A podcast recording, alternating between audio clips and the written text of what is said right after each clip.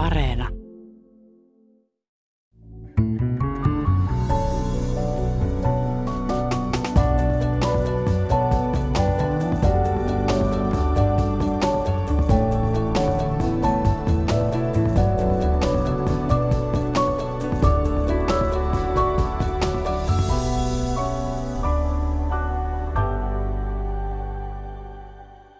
Hyvää aamupäivää teille kaikille. E, ilmoitan ilouutisena heti tähän ohjelman alkuun, että saatte e, hengähdystauon tässä lähetyksessä Ukrainan tilanteesta. Me puhu siitä sanakaan, kuulkaa. Huomautan kuitenkin, että Franklin Delano Roosevelt sanoi vuonna 1933 pelosta, että meidän pahin vihollisemme oikeastaan on pelko itse tämä Ukrainan tilanteesta. Aluksi asiaa muun muassa pizzan palasta. Kyllä, miten pizzan pala liittyy hoitajien palkitsemiseen? Muun muassa Timo Haapala on Iltasanomissa ennustanut, että lakko on tulossa. Hoitajille eivät enää riitä tsemppiviestit ja jaksuhalit ja tyhjät juhlapuheet. Minä keskustelen tässä lähetyksessä Tehyn puheenjohtajan Milla-Riikka Rytkösen kanssa ja varoitan kaikkia kuulijoita ja oikeastaan sanon, että tämä on teille ilonpäivä, koska Rytkönen tulee puhumaan erittäin suoraan. Hän on kuuluisa siitä. Tämän jälkeen annan teille kolme koodisanaa. Ensimmäinen koodisana on taiteilija, myytti ja rajojen rikkominen. Toinen koodisana on äh, päihteet ja alkoholismi – ja kolmas koodisana on ortodoksinen usko. Ortodoksinen pappi ja kirjailija Johannes Lahtela on täällä ja takaan, että tulette tämän lähetyksen aikana kenties muuttamaan käsitystänne taiteilijamyytistä. Tämän lupaan, mutta heti aluksi sairaanhoitajien asioihin. Neuvottelut ovat palkkaneuvottelut käynnissä. Ja kysyn sinulta, Milla Riikka Rytkönen, että miten se pizzanpala nyt liittyy hoitajien tilanteeseen?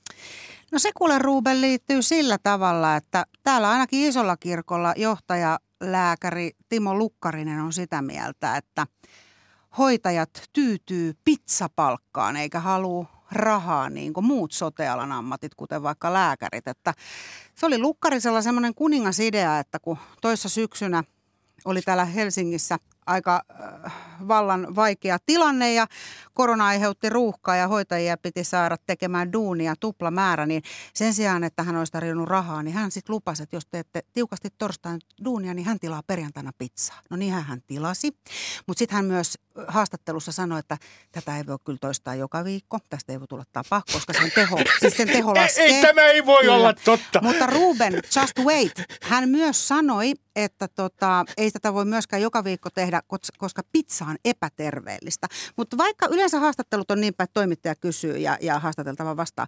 Mutta saanko kysyä Saat Ruben kysyä. sulta? Joo. Mikä olisi sun mielestä terveellisempää kuin pizza? Mulla on toki tähän vastaus, mutta osaisit sä arvata. No mä sanoisin, että jos mä ajattelen ihan yleisön työntekijänä, niin yleensä ottaisin rahana mieluummin sä kuin kuul... pizzan palana. Hei, sä olet nyt niin tälleen hoitajan unelma vastaan, koska se on täysin totta. Se on jännä, että lääkäreille meinaan tarjotaan rahaa. Kuten viime viikolla Keuruu haki lääkäriä töihin 25 000 euroa kuussa. Ei lukenut siinä, että lisäetuna pizzapalat. Kun katsotaan tätä tilannetta, tehän olette tehneet itse – tiedusteluja kentällä. Ja tässä taannoin muun muassa sanottiin, että suunnilleen melkein kaikki, yli, reippaasti yli 90 prosenttia alle 30-vuotiaista hoitajista on harkinnut alavaihtoa. Tämmöinen otsikko oli teidän, se oli teidän oma kyselyn. No kerro nyt ihan oikein maalaille, minkälainen se tilanne kentällä on, koska sä oot sanonut, että hoitajat ovat aivan finaalissa tällä hetkellä. Ne on täysin finaalissa. Tässä ei ole enää metsäpalovaara. Tämä on kyllä jo ihan pöpelikko roihua jos ei katsota näitä meidän tekemiä kyselyjä, mitkä on siis tuotettu ihan ulkopuolisella, että ei ole AY-propagandaa, mutta jos me katsotaan ihan ulkopuolisia selvityksiä, niin esimerkiksi TEMMI, työ- ja elinkeinoministeriö, totesi viime syksynä, että edellisenä vuonna jäi 32 000 työntekijää saamatta meidän alalle. Kangasalalla on sen verran asukkaita ja Monakossa. 32 000 työntekijää. Et se kertoo sulle sitä suuruusluokkaa, missä me painitaan. No, tehyn, Tehy teetti tämän tutkimuksen. Alle 30-vuotiaista 95 prosenttia sanoi, että tota, juu ei, ei tämä ei ole nyt ihan sitä, mihin he lähti. Ja tärkein syy on palkkaus ja ne työolot. Ja mä oon tosi vihanen näiden nuorien kollegojen puolesta, että me ei kuunnella heitä. Me ei, me ei haluta kuulla, hei, niiden pitäisi pitää meidät hengissä. Tämä on se kriittinen joukko, joka pitää Ruben sinut ja minut hengissä tulevaisuudessa. No, tämä, tämä minua nyt tässä iässä jo niin huolestuttaa, mutta mä otan sulle tämmöisen jutun nyt Ylen sivuilta. Yle pyysi, tämä on siis totta hyvät kuuntelijat, Yle pyysi selvitystä siitä, mitä hoitajien, ää, hoitajien palkankorotus tarkoittaisi veroeuroina. Arvatkaa, keneltä Yle pyysi tätä työnantajapuolelta. Uskokaa tai älkää. Toisin sanoen, sanon nyt tässä itse, jos saan esittää hieman journalistista kritiikkiä, että jos minun pitää saada tietooni jotain lukuja Venäjältä – niin tämän saman logiikan mukaan mun pitäisi ilmeisesti ottaa äh, yhteyttä Venäjän suurlähetystöön, jotta saan objektiivisen vastauksen. Mutta katsotaan näitä lukuja. Jos teidän palkkanne, ja silloin me puhutaan koko hoitohenkilökunnasta, nostetaan äh, julkisella puolella sadalla eurolla, niin tämän laskelman mukaan, jonka on siis tehnyt työnantajapuoli, äh, lisää veroja tulee 117 euroa. 200 euron palkankorotuksella äh, lisää veroja tulee 234 euroa.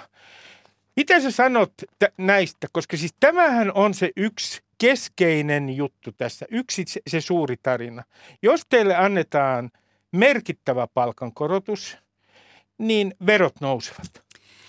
Ootko Ruben nähnyt ikinä haastattelua, jossa toimittaja grillaa puolustusvoimien komentajaa, että mistä puolustusvoimien komentaja otat 8,4 miljardia hävittäjähankintoihin? En, en muuten ole. Joo, en mäkään. Että tota, Tämä on, on erikoinen asetelma, että multa kysytään tätä joka kerta, että mistä rahat.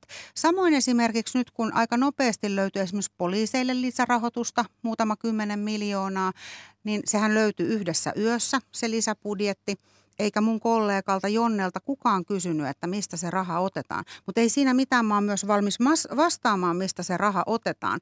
Mutta tämä on erikoinen asetelma, mm. että en ole nähnyt jyvitystä, että paljon mun verot nyt nousi näiden hävittäjähankintojen vuoksi.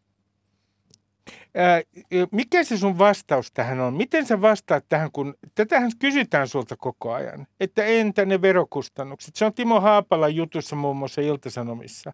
Mistä ne rahat tulevat? Tämä ei tämä systeemi kestä, jos teidän palkkojanne nostetaan merkittävästi, että nousette palkkakuopasta. Onko meillä varaa olla maksamatta? Mä kysyisin ensin Timolta niin päin, että onko meillä varaa siihen, että hoitajat loppuu kesken.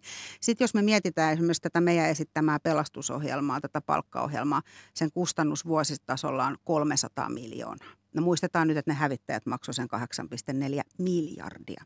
Tai esimerkiksi muistetaan semmoinen luku, että meillä on varaa maksaa työkyvyttömyydestä julkisella puolella joka vuosi 2 miljardia – niin sitten me pyydetään 300 miljoonaa. Ja nyt menee koko maa konkurssi.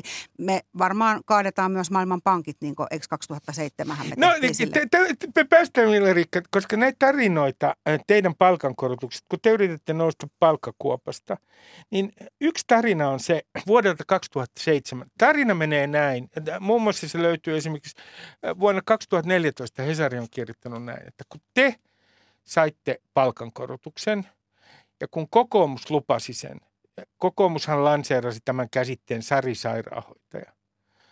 Niin siitä seurasi ää, palkan nousujen kierre, joka vei Suomen kilpailukyvyn. Toisin sanoen, sairaanhoitajat ovat siis tämän tarinan mukaan, tämä on tämmöinen syntilankemustarina. Jos teille annetaan, kaikki muut pyytävät ja sitten vuoden 2007 kokemus on se, että se vaikutti jopa kilpailukykyyn. Mm. Mitä sä sanot tästä väit? Tämä on esitetty. Tämä on esitetty ja me ollaan oikeastaan, musta tuntuu, että meidän alan, me, mun kollegat on syyllisiä kaikkeen mahdolliseen. Mutta sitten mä oon onneksi saanut kuulla myös toisenlaista näkökulmaa.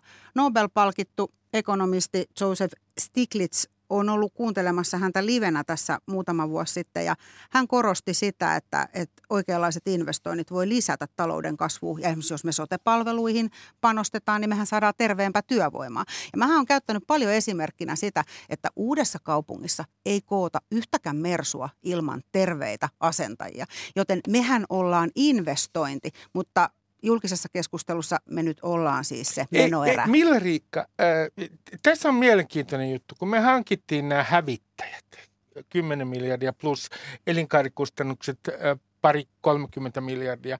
Kukaan ei tiedä ihan täsmällisiä kustannuksiakaan vielä, niin nehän olivat investointi meidän turvallisuuteemme. Mutta sitten kun me puhutaan meidän terveydenhoitojärjestelmästä, jonka, jonka osuus suhteessa bruttokansantuotteisiin on alhaisin pohjoismaista, terveysbudjettimme, niin silloin niin kuin ajatellaan jollain aivan toisella metaforalla, vertauskuvalla. Ajatellaan, että se on niin kuin rahan heittämistä kaivoon, koska väestö vanhenee. Ymmärrätkö tämän mun pointtini, että tässä, niin kuin, tässä on joku kummallinen perusajattelutapa, että hävittäjät on satsaus turvallisuuteen, mutta suuri satsaus terveydenhuoltoon on ikään kuin rahan hukkaamista, koska väestörakenne on sellainen kuin se on. Rohkenenko ottaa esimerkin vanhasta duunistani synnytyssali kätilönä? Voit ottaa, ole hyvä. Öö, mun mielestä se ei olisi mikään investointi. Se, että pystyn auttamaan uuden veronmaksajan maailmaan terveenä kyllä se on niin kuin, en, mä, en mä tiedä sen suurempaa investointia, että siitä sekä äiti että lapsi selviää, selviää hyvinvoivana. Ja se on jännä, että me ei sitä nähdä. Toki siellä itse asiassa synnytyssalissa, niin kyllä se monella monella tota, tukihenkilöllä silmä tavautuu, että mistä he veroja maksaa. Ja musta ne on ollut aika mageita kohtaamisia. että viimeistään siinä kädessä. Sanotaan nyt näinpä, että jos on kultalusikka suussa syntynyt semmoinen kermapeppu, joka on käyttänyt vain yksityistä työterveyshuoltoa, eikä ole tarvinnut julkista sektoria käyttää. Meillä on semmoinen hieno juttu, että Suomessahan sä et pysty yksityisesti synnyttämään, vaan se on julkisen käsissä. Joten mähän olen nähnyt paraatipaikalla synnytyssali kätilönä itse asiassa laajan skaalan ihmisiä ihan joka yhteiskuntaluokasta. Ja se on monesti se hetki, missä ihmiset ekan kerran saa sen kosketuspinnan, että wow, mikä investointi. Mutta sitten kun se kaikki vauvahuuma ja siitä häviää, niin se jotenkin unohtuu se investointi, mikä siinä tehtiin heti siinä alkumetreillä. Ja ajattele suomalaista vaikka neuvolajärjestelmää, kouluterveydenhuoltoa, kaikkea. Mehän kasvatetaan koko ajan mahtavia mahtavia niin kuin kansalaisia mennä tänne yhteistä hyvää tekemään.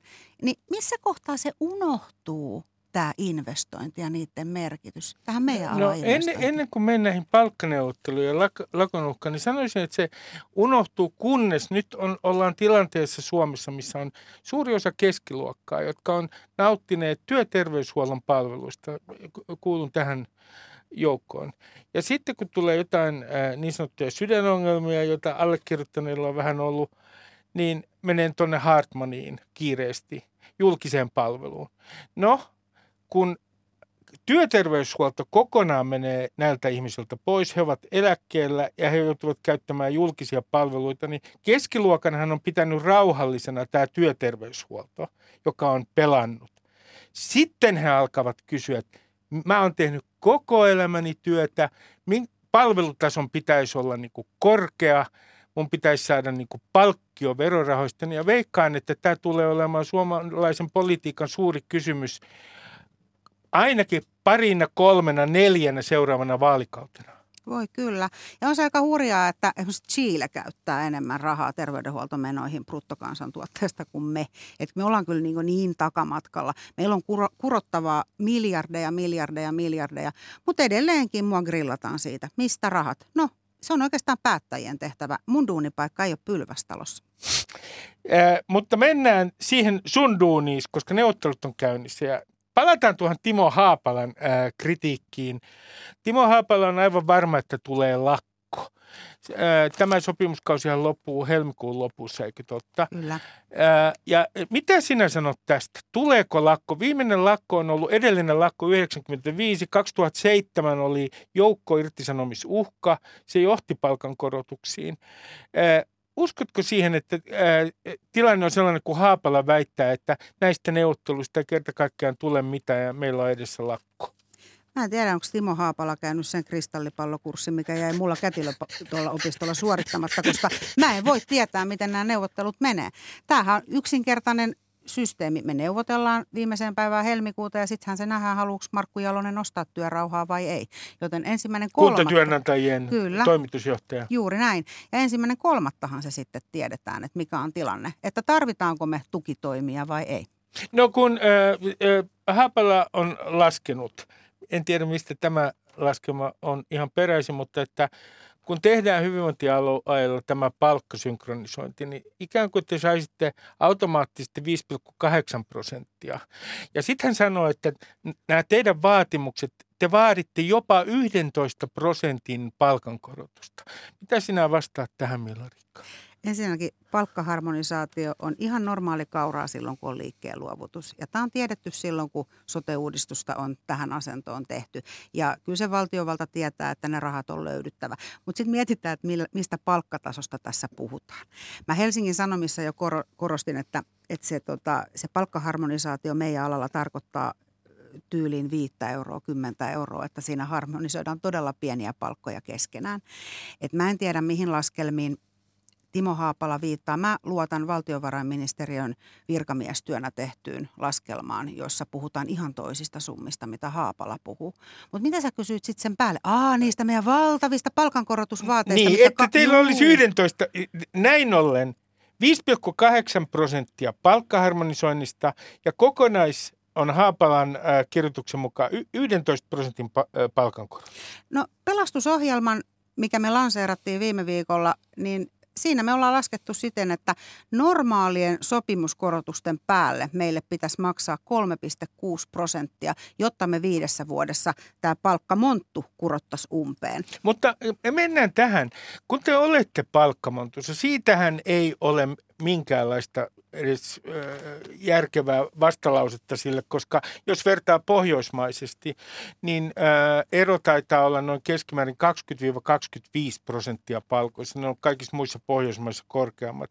Ja teidän palkkatasonne on myös, jos verrataan sitä elinkustannuksiin, niin jäljessä muista pohjoismaista ihan selvästi. Se on selvää. Mutta mistä tämä palkkakuoppa johtuu? Johtuuko se siitä, että on ollut tämä myytti sisarhentovalkoisesta ja naisvaltaisilla alueilla. Äijät on pitänyt, äijät on aina pitänyt valtaa siellä AY-liikkeessä. Juoneet konjakkia työnantajien kanssa, kapitalistien kanssa siellä salongissa ja naisvaltaiset alat ovat aina jääneet sivuun. No oikeastaan me voitaisiin nyt kääntää katseet ihan tonne poliittisiin päättäjiin. Kyllä tämä lähtee pääministeri Paasi Kivestä ja vuodesta 1945. Silloin ihan vallalla säädettiin laki, että naiselle saa maksaa maksimissaan 80 prosenttia mm. sama vaatimustason työtä tekevien miesten, miesten palkasta. Ja silloinhan me ikään kuin leivottiin tämä palkkasyrjintä lakiin. Siis me lailla, lailla säädettiin, että hei, on täysin oikein arvottaa – naisen ja miehen tekemä työ eri tavalla. No sitten kyseisestä laista on sitten päästy, mutta ei se tätä ongelmaa kor- korjannut. Ja me ollaan edelleen siinä samassa palkkamontussa. Ja siksi mua välillä vähän huvittaa, että kun esimerkiksi istuva pääministeri Marin aika hanakasti aina muistuttaa, että ei ole heidän asia, niin itse asiassa on. Se, se vaan on heidän asia. He on pystyneet aikanaan siltä pallilta – aiheuttamaan tämän palkkamontun, niin kyllä he pystyvät sen tämä, myös korjaamaan. Tämä, tämä on kiinnostavaa, koska poliitikot, tässä on sellainen vähän paradoksaalinen tilanne. Kaikki rakastavat teitä hoitajia. Noin niin kuin periaatteessa. Silloin kun on kysymys siitä, että voi lähettää emoja ja jaksuhaleja ja tsemppiä sinne vaan, sanovat poliitikot, ja arvostamme teitä aivan valtavasti. Niin t- tämä puhehan on, niin kuin, sehän ei maksa kenellekään yhtään mitään. Mutta totuus on, Milla Riikka, tämä. Vuoden 2007 vaalit. Te olitte erittäin tärkeä, hoitoala ihmiset, erittäin tärkeä äänestäjäryhmä, liikkuva äänestäjäryhmä.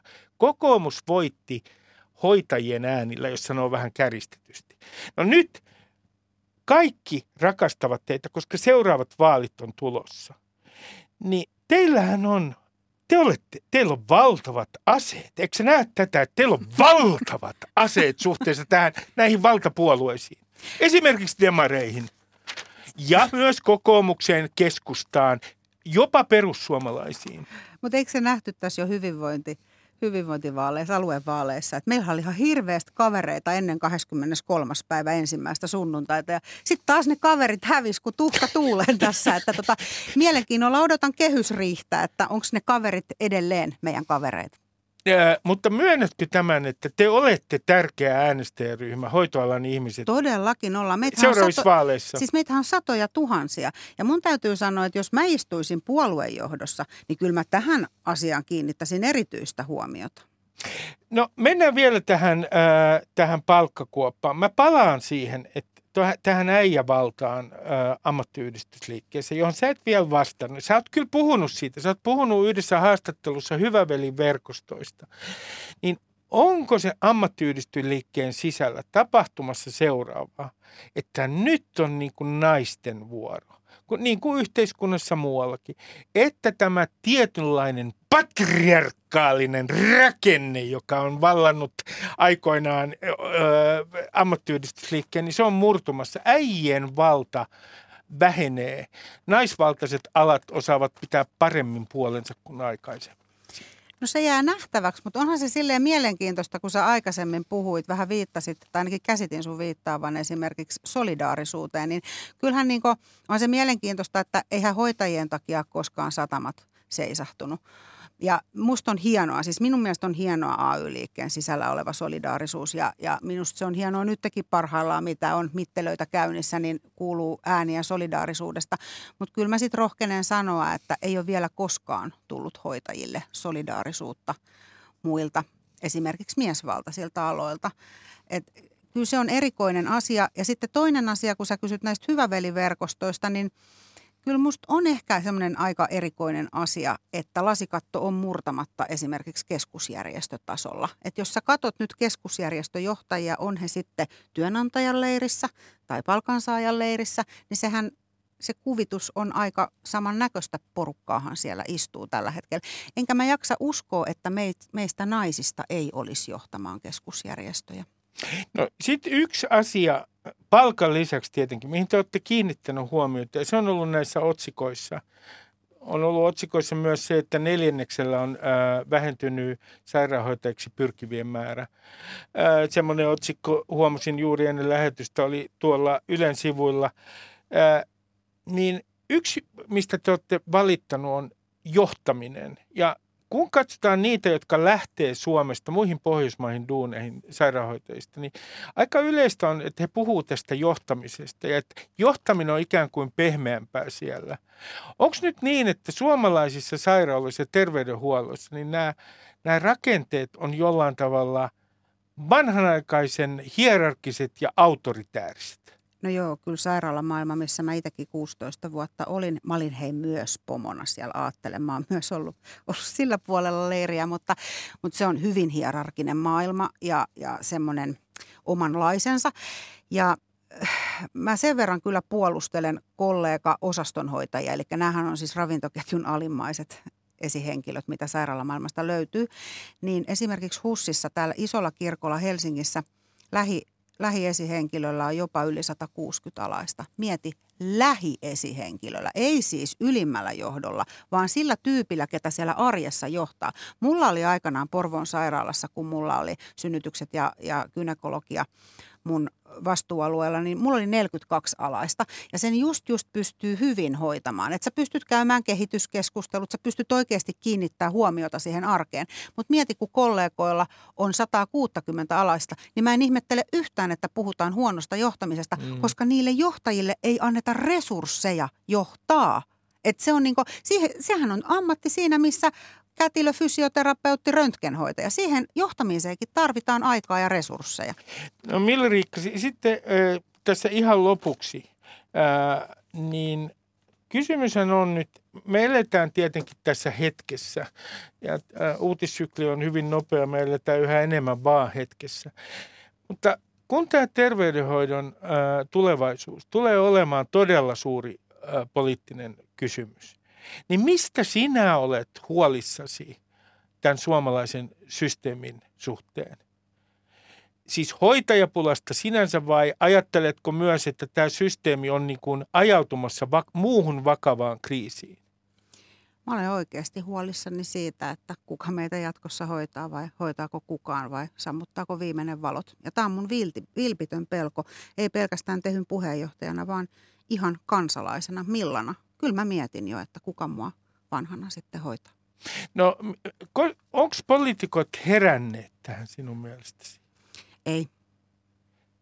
Mistä se johtuu, että he eivät ole heränneet?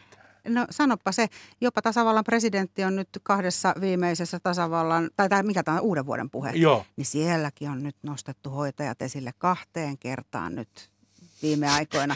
Ja onko ollut Havaitsiko vai... sarkasmia hieman äänessä? En tiedä, miten tulkitset äänensävyni, mutta, tota, mutta eihän nämä, ei, ei tämä juhlapuheella muutu. Tämä muuttuu sillä, että päättäjät käärii hihat ja tekee päätöksiä – tämän asian eteen. Nyt mä kerrankin puhun myös aavistuksen KT Markku Jalosen puolesta. Hänen on hirveän vaikea raha, jakaa rahaa, mitä hänellä ei ole.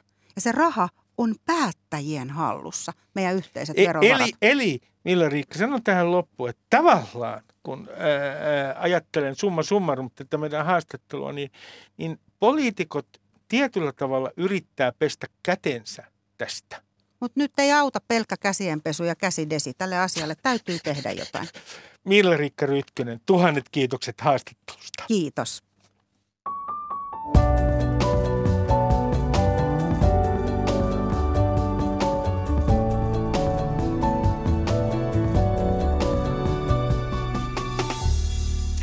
Johannes Lahtela on ortodoksinen pappi ja kirjailija.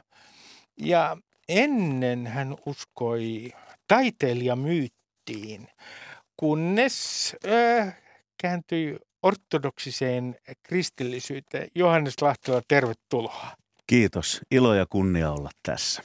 Kun äh, sinä uskoit taiteilijamyyttiin, sähän valmistuit 2001 teatteritaiteen maisteriksi ja olet näytellyt muun muassa Macbethia. Kyllä.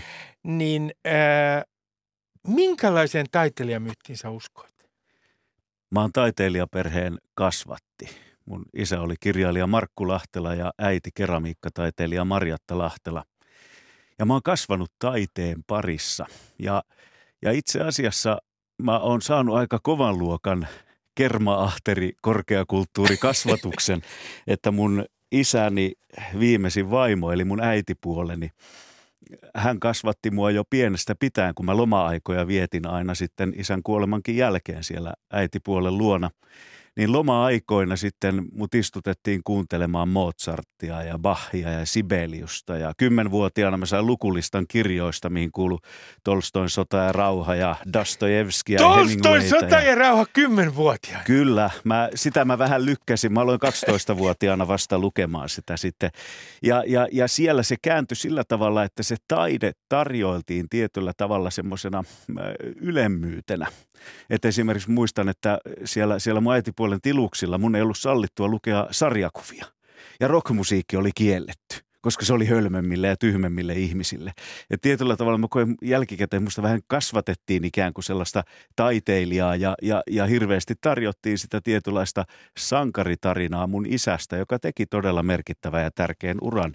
60-luvun merkittäviä hahmoja. Kyllä, radikaalikirjailijoita ja suomalaisen kirjallisuuden uudistajia.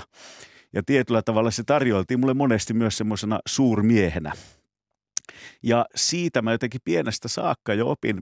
Ja sitten muistan, kun mä näin siellä, siellä sitten tota äitipuolen tiluksilla näitä pitkiä kesäiltoja, missä oli, oli sitten Veijo Merta ja Pentti Saaritsa ja Juhana Blumstedia ja, ja juotiin paljon. Ja jotenkin mulle tuli semmoinen, että tohon porukkaan mä haluan kuulua. Miten siihen äh, Kuuluuko silloin sun taiteilijamyyttiin jo varsin varhaisessa vaiheessa ajatus äh, rajojen rikkomisesta, äh, niin kuin toimimisesta porvariston kauhukakarana, äh, nimenomaan tämmöinen niin rajojen rikkomisen myytti?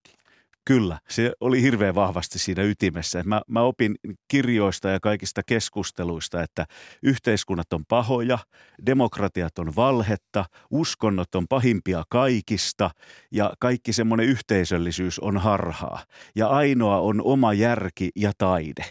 Ja se oli sitten hyvä vastapaino, että sitten taas mun äitini – joka on tuonut semmoisen arkisemman ja terveemmän suhteen siihen taiteeseen. Että hän, hän on koko uransa tehnyt vaan töitä ja keskittynyt siihen työn tekemiseen ja otti mutkin pienestä pitäen mukaan sinne keramiikkaverstaaseen tekemään ja luomaan. Ja hän ei ei, ei lähtenyt ollenkaan mukaan näihin keskusteluihin tai tarjoamaan taidetta minä ylemmyytenä, vaan, vaan lähti, lähti tarjoilemaan sen taiteen kovana työnä ja arkisena työnä ja jatkuvana taidon kehittämisenä ja uteliaisuutena ja kauneuden kokemisen, pyrkimyksenä siihen kauneuden näkemiseen. Et nämä kaksi on tietyllä tavalla leikannut, mutta mä ihailin siis isääni yli kaiken, että, että mullahan muodostui semmoinen ihanne jo teini-ikäisenä, että, että erityisen korkealla – tunnuttiin silloin vielä arvostavan ennenaikaisesti kuolleita itsemurhan tehneitä taiteilijoita. Ja mä ensimmäiset kännit vetäsin 13-vuotiaana munkan rantsussa äitipuolelta varastettua vuosikertaviiniä vedin suoraan pullosta. Ja, ja siellä mä koin, että, että sen humalan myötä mä tulin niin kuin vihkiytyneeksi nyt, että nyt alkoi mun polku taiteilijaksi että se lähti, lähti ikään kuin niin voimakkaasti ja siihen sen liittyy, juomisen siihen kautta. liittyy nimenomaan päihteet hyvin voimakkaasti. Kyllä. Ja aika nopeasti mulla alkoi, että jo, jo 17-18-vuotiaana mä, mä, mä aloin kirjoittamaan runoja. Mun ensimmäinen runo, jota mä yritin saada läpi kilpailuihinkin, sen nimi oli Minä en tule metroasemilla väljähtymään. Erittäin hienoa. ja siinä, mutta siinä oli nopeasti mulla jo se illuusio tietyllä tavalla mukana. Et mä, olin jo, mä olin jo silloin teini-ikäisenä täysin varma siitä, että mä en tuu näkee 30-vuotis syntymäpäivää.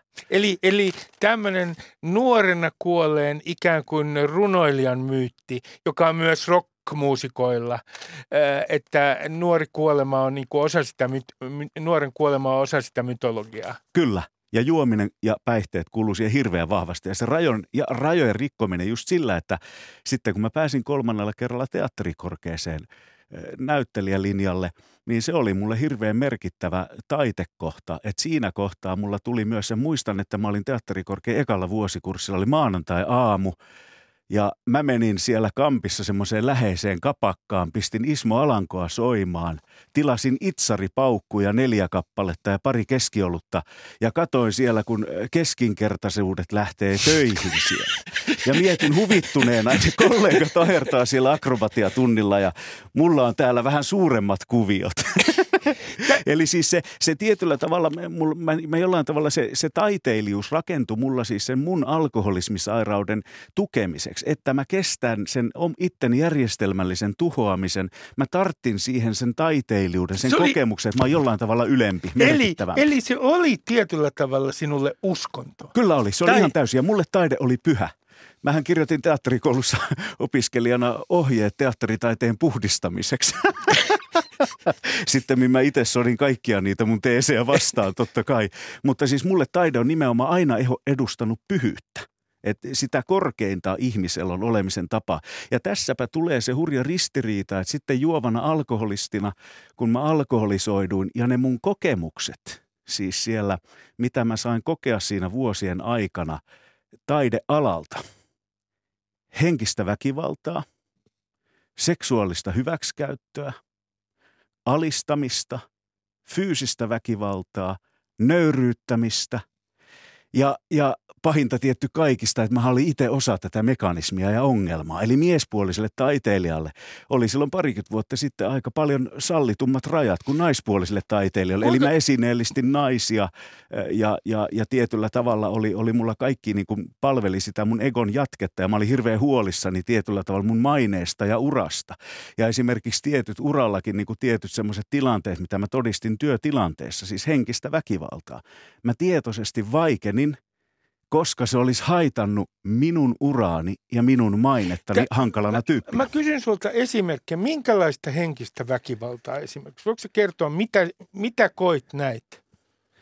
Harjoitustilanteessa esimerkiksi on, oli silloin aikansa yksi arvostettu ohjaaja, joka joka ikisissä harjoituksissa nöyryytti yhtä arvostettua näyttelijää ja sitten taas ylisti aina jotain työryhmästä. Ja, ja, ja tämä arvostettu vanhempi näyttelijä siis harjoitusten jälkeen monta kertaa viikossa itki kulisseissa. Ja me kollektiivisesti mietittiin, että mitä tälle voi tehdä. Ja se oli just se paikka, että mä tein, jos mä en tee mitään, mä haluan olla hankala tyyppi. Ja, ja jotenkin se kuului vielä silloin siihen juttuun, että rankkoja ohjaajia arvostettiin. Että se meininki on sellainen, että jos sä haluat olla hyvä näyttelijä ja kova taiteilija, niin kyllä sun pitää kestää. Pitää karaista itsensä. Kyllä. Ja pitää mennä rajoille. Ja rajoille ja nimenomaan tämän seksuaalisuuden kautta myös niin kuin harjoitustilanteissa. Siis tämä tota, toisten ihmisten kähmiminen ja kouriminen, niin, niin sekin on ollut aika elimellisesti osa sitä kulttuuria. Ja tietyllä tavalla, miten nämä päihteet taas on linkittynyt suhteessa just esimerkiksi naisiin ja naisten esineellistämiseen niin munkin kurssikaveri on julkisesti kertonut tästä Heli Sirviö. Hän, hän, hänet hän raiskattiin, toinen opiskelijakollega raiskas hänet päihdehuurusena iltana. Ja, ja tämä täydellisesti vaiettiin kokonaan pois. Ja sitten näitä raiskauksia on myös tullut, että sitten on pari-kolme vuotta, kun yksi teatterikouluopiskelija tuomittiin vankilasta, ra, vankilaan raiskauksesta. Eli nythän niistä saa jo ikään kuin rikoksista seuraa rangaistus ja tulee seuraamuksia.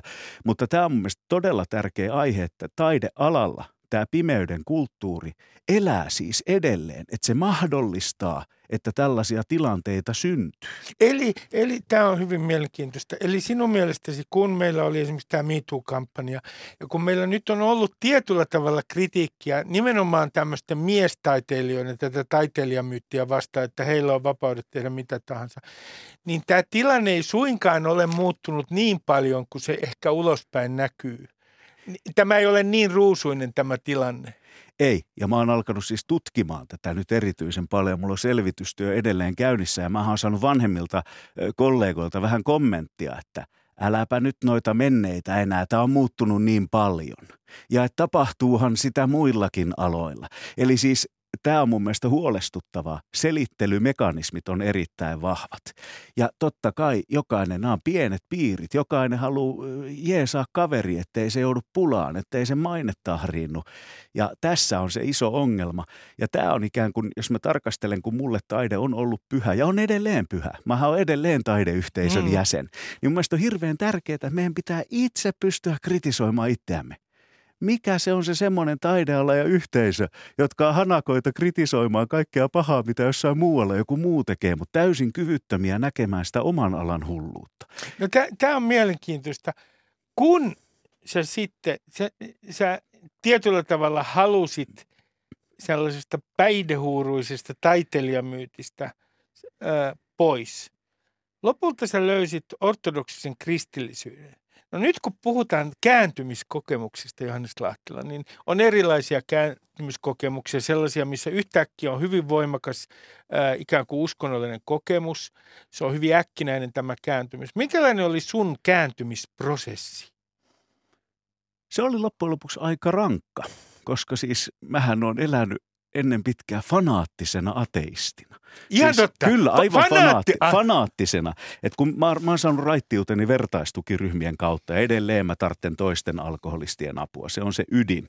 Mutta, mutta muistan raittiuden ensimmäisenä vuosina, niin mä aloin väittelemään vertaistukiryhmien ulkopuolella. Että älä tuu tu, tunkemaan sitä jumalia ja korkeampia voimia. Ja, että mä olin oikein semmoinen kiivas, että mä aina ärsyynnyin. Ja mun piti hirveän monessa kohtaa niin kuin aina kertoa, että mä oon muuten sitten ateisti. Siis tämmöisethän kieli heti siitä, että mulla oli joku oma sisäinen oli, kamppailu oli, käynnissä. Ja sulla ei ollut mitään sellaista uskonnollista taustaa kotoa. Ol, oliko näin? Sulla ei Luter, ollut... Mä olin luterilaisen kirkon jäsen ja muistan, että äiti, äiti on ollut aina sillä tavalla maltillinen. Vähän noin tapaluterilainen perhe, kun äiti hoiti mut ja mun isoveljeni Matiaksen yksin huoltajana. Että iltarukouksia lapsella luettiin ja näin oli hirveän kauniita hetkiä. Mutta sitten heti kun mä tulin täysikäiseksi, mä halusin erota kirkosta. Mm. Koska mä olin oppinut kaikesta lukemastani, että kirkko on paha ja ne on harhaa ja kaikki tekee pelottavia Oppiumia asioita. kansalle. Oppiumia kansalle. Ja, ja, ja näähän oli semmoiset pelot, mitkä mulla oli kohdattava. Että sehän olisi tietty toki hirveän ylevää, että mä olisin nyt oivaltanut jotain merkittävää. Siis mun hengellisyyden ydin on mun raitistumisprosessissa. Eli siis äh, mä olisin tappanut itteni tai alkanut uudestaan juomaan, jos mä en olisi ratkaissut itse sitä mun omaa suhdetta mun Jumalaan korkeampaan voimaan. koska se on sen vertaistukiryhmän toipumisohjelman keskeinen ydin, että ihminen löytää jonkun. Sen ei tarvitse olla mihinkään uskontokuntaa sidoksissa olevaa, mutta itse asiassa Dostojevskin rikoksen ja rangaistuksen kautta mä aloin perehtymään ortodoksuuteen. Mä yhtäkkiä sieltä Dostojevskin kautta siis. Kyllä. Äh, mä kysyn sulta jo tässä vaiheessa. Äh, oliko su- sulla tässä niin kuin ikään kuin johdattelija polulla? Kyllä ilman, ilman johdattelijoita. Mä, mä oon oppinut se jo varhain, että tietenkin hengellisissä asioissa on todella tärkeää, että on joku, joka on pidempään kulkenut sitä polkua. Ja kun mua alkoi ortodoksuus kiinnostamaan, niin mä otin yhde, yhteyttä mun sitten tulevaan rippi-isään, isä Tapio Rautamäkeen. Ja sitten mun ja Kalle Holmbergin tiet kohtas. Kalle oli siinä vaiheessa kyllä legendaarinen. legendaarinen teatteriohjaaja, voi sanoa suoraan Nero niin meidän tiet kohtas ja hän oli itsekin raitistunut alkoholisti ja myös pitkän linjan ortodoksen kirkon jäsen. Ja mun eka kysymys oli siellä Kallelle Tunturikadun työhuoneella, että mua kiinnostaa tämä ortodoksisuus, onko mä tullut hulluksi? Koska mä jouduin luopumaan näistä mun kaikista kuvitelmista ja asenteista ja peloista, mitä mulla oli uskontoja kohtaan. Ja sitten mä olin myös semmoisessa kriisitilanteessa, että se taide, joka oli mulle ollut pyhistä pyhin paikka – niin se paljastuki, että se kulisseissa se elämä oli sellaista, missä mä tuhosin itse ja, ja näin paljon sellaista tuhoa ja väärinkäytöksiä. Et enhän mä luterilaisen kirkon kohdalta ollut koskaan nähnyt rippileirillä vaikka mitään seksuaalista hyväksikäyttöä, henkistä väkivaltaa, nöyryytystä, mitä mä täällä taidekuvioissa näin. Ja, ja, ja tämä oli tosi tärkeää, että meillä alkoi Kallen kanssa sitten se yhteinen matka. Että Kallestahan tuli sitten ortodoksi kummi, eli mun hengellinen faijani.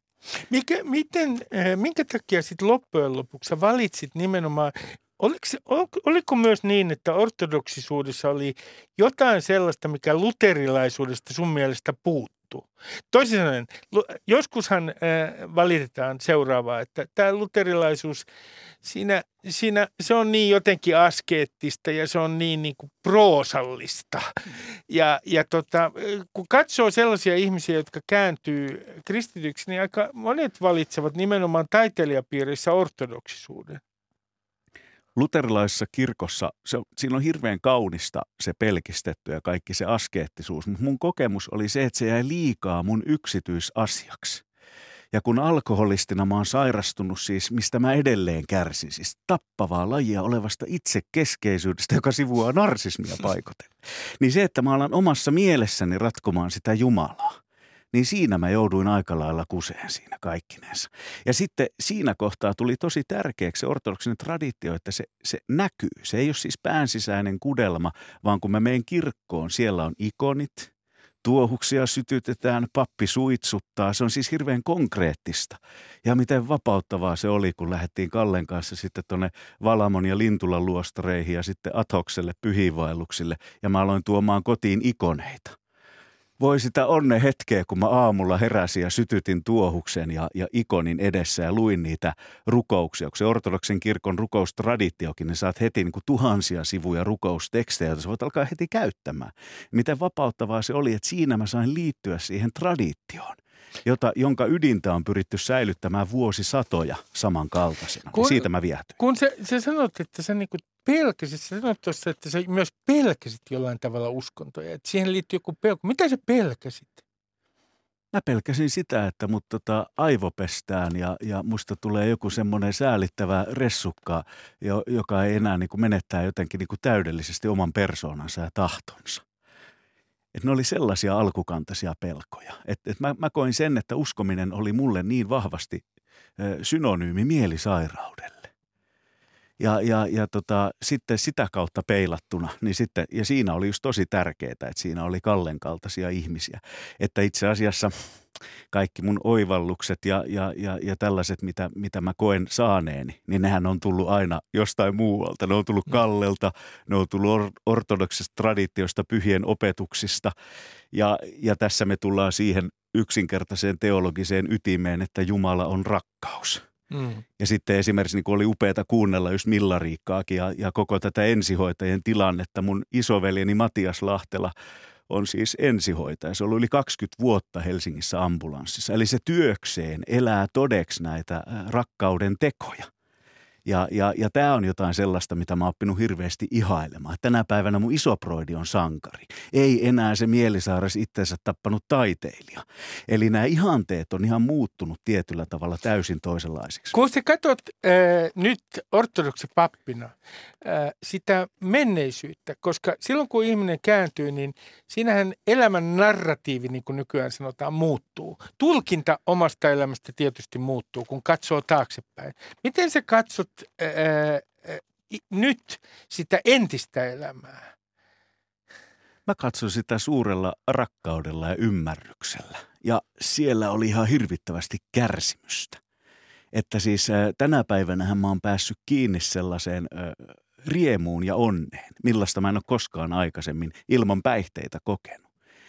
En mä muista ne mielentilat, mitä mulla oli raittiina ennen ortodoksista polkua, niin, niin ne oli aika paljon voittopuolisesti vihaa, katkeruutta, kielteisyyttä. Siis mä oon tämmöinen tunnenarkkari, että mä oon saanut hirveästi tyydytystä siitä, että mä oon saanut olla vihanen ja tuohtunut jonkun, mitä jossain puolen maailmaa ehkä tapahtuu, ehkä ei. Mutta se kielteisyyden ylläpitäminen on ollut mulle semmoinen myrkkysammio, minkä kanssa mä saan olla loppuelämäni valppaana, koska mähän en parannut tästä alkoholismisairaudesta. Ja mulla on edelleen siis täällä sisällä se hulluus ja musta mekanismi, jos mä ruokin sitä liikaa, mä päädyn uudestaan juomaan. Tai alan oireilemaan muuten ihan selvistä päin. Ja tässä tullaan just siihen, siihen tärkeyteen, että, että kun on löytänyt tämän keinon, löytänyt itse vastauksen siihen, miten mä voin ylläpitää sitä mun sisäistä valoa ja toiveikkuutta, elämän iloa, niin se on mulle rukoilu mikä parhaimmillaan on, on sitten tietysti ortodoksen kirkon yhdessä toimitettavissa Jumalan palveluksista. Että tänä päivänä ei ole enää kyse minusta pelkästään, vaan mun elämään on alkanut hiljalleen hiipiä me. Ja se on hirveän iso muutos. Se, kun sä puhut, ja sä sanoit just ennen kuin me aloitettiin tämä ohjelma, sä sanoit siitä, että, että, että ihmiset nykyään on aika usein tällaisia tunneknarkkareita, muun muassa just on kännykkänsä kanssa toisin sanoen meidän pitää saada niin kuin oma annoksemme katastrofiuutisia ää, päivittäin, jotta me voidaan olla huolestuneita. Jostain me jäädään koukkuun ikään kuin kenties omaan, ää, omaan negatiiviseen kehämme, kun olemme koko ajan, etsimme kohdetta huolestumiselle. Niin onko tämä sun mielestä yksi näistä ongelmista tällä hetkellä, että, että me ollaan yhä enemmän näiden laitteiden takia myös tunneknarkkareita? Kyllä. Ja ehkä meidän ajan sellaisia isoimpia virheitä on lähtökohtaisesti jo kasvatuksessa. Liian voimallisesti yksilökeskeinen kasvatus. Lapset kuormitetaan jo päiväkoti-ikäisestä valitsemaan itse oma uskonsa, ruokavalionsa, missä on mitäkin ja tiedotetaan aivan tolkuttomalla tietomäärällä. Että varmaan kolmevuotiaskin tietää ilmastonmuutoksesta. Ja sillä ikäisillä ei ole vielä enää ei ole niin riittävästi työkaluja käsitellä tätä kaikkea. Et meillähän on ihan tutkimusten mukaan esimerkiksi addiktiopohjaiset sairaudet ja nuorten ihmisten henkinen pahoinvointi on lisääntynyt, ei vaan vähän, vaan räjähdysmäisesti.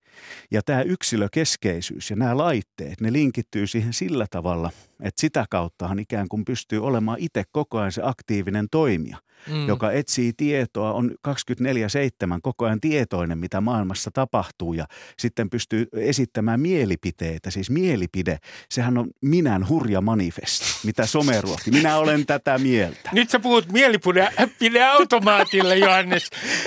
Ja itsekin on aika moni mielipide. rahaa suuhun, niin minä kerron mielipiteen. Ja itsekin on mielipideautomaatti. Ei siinä itsessään mitään pahaa, mutta siinä tulee helposti semmoinen harha, että se minä on jollain tapaa kaikkivoipa.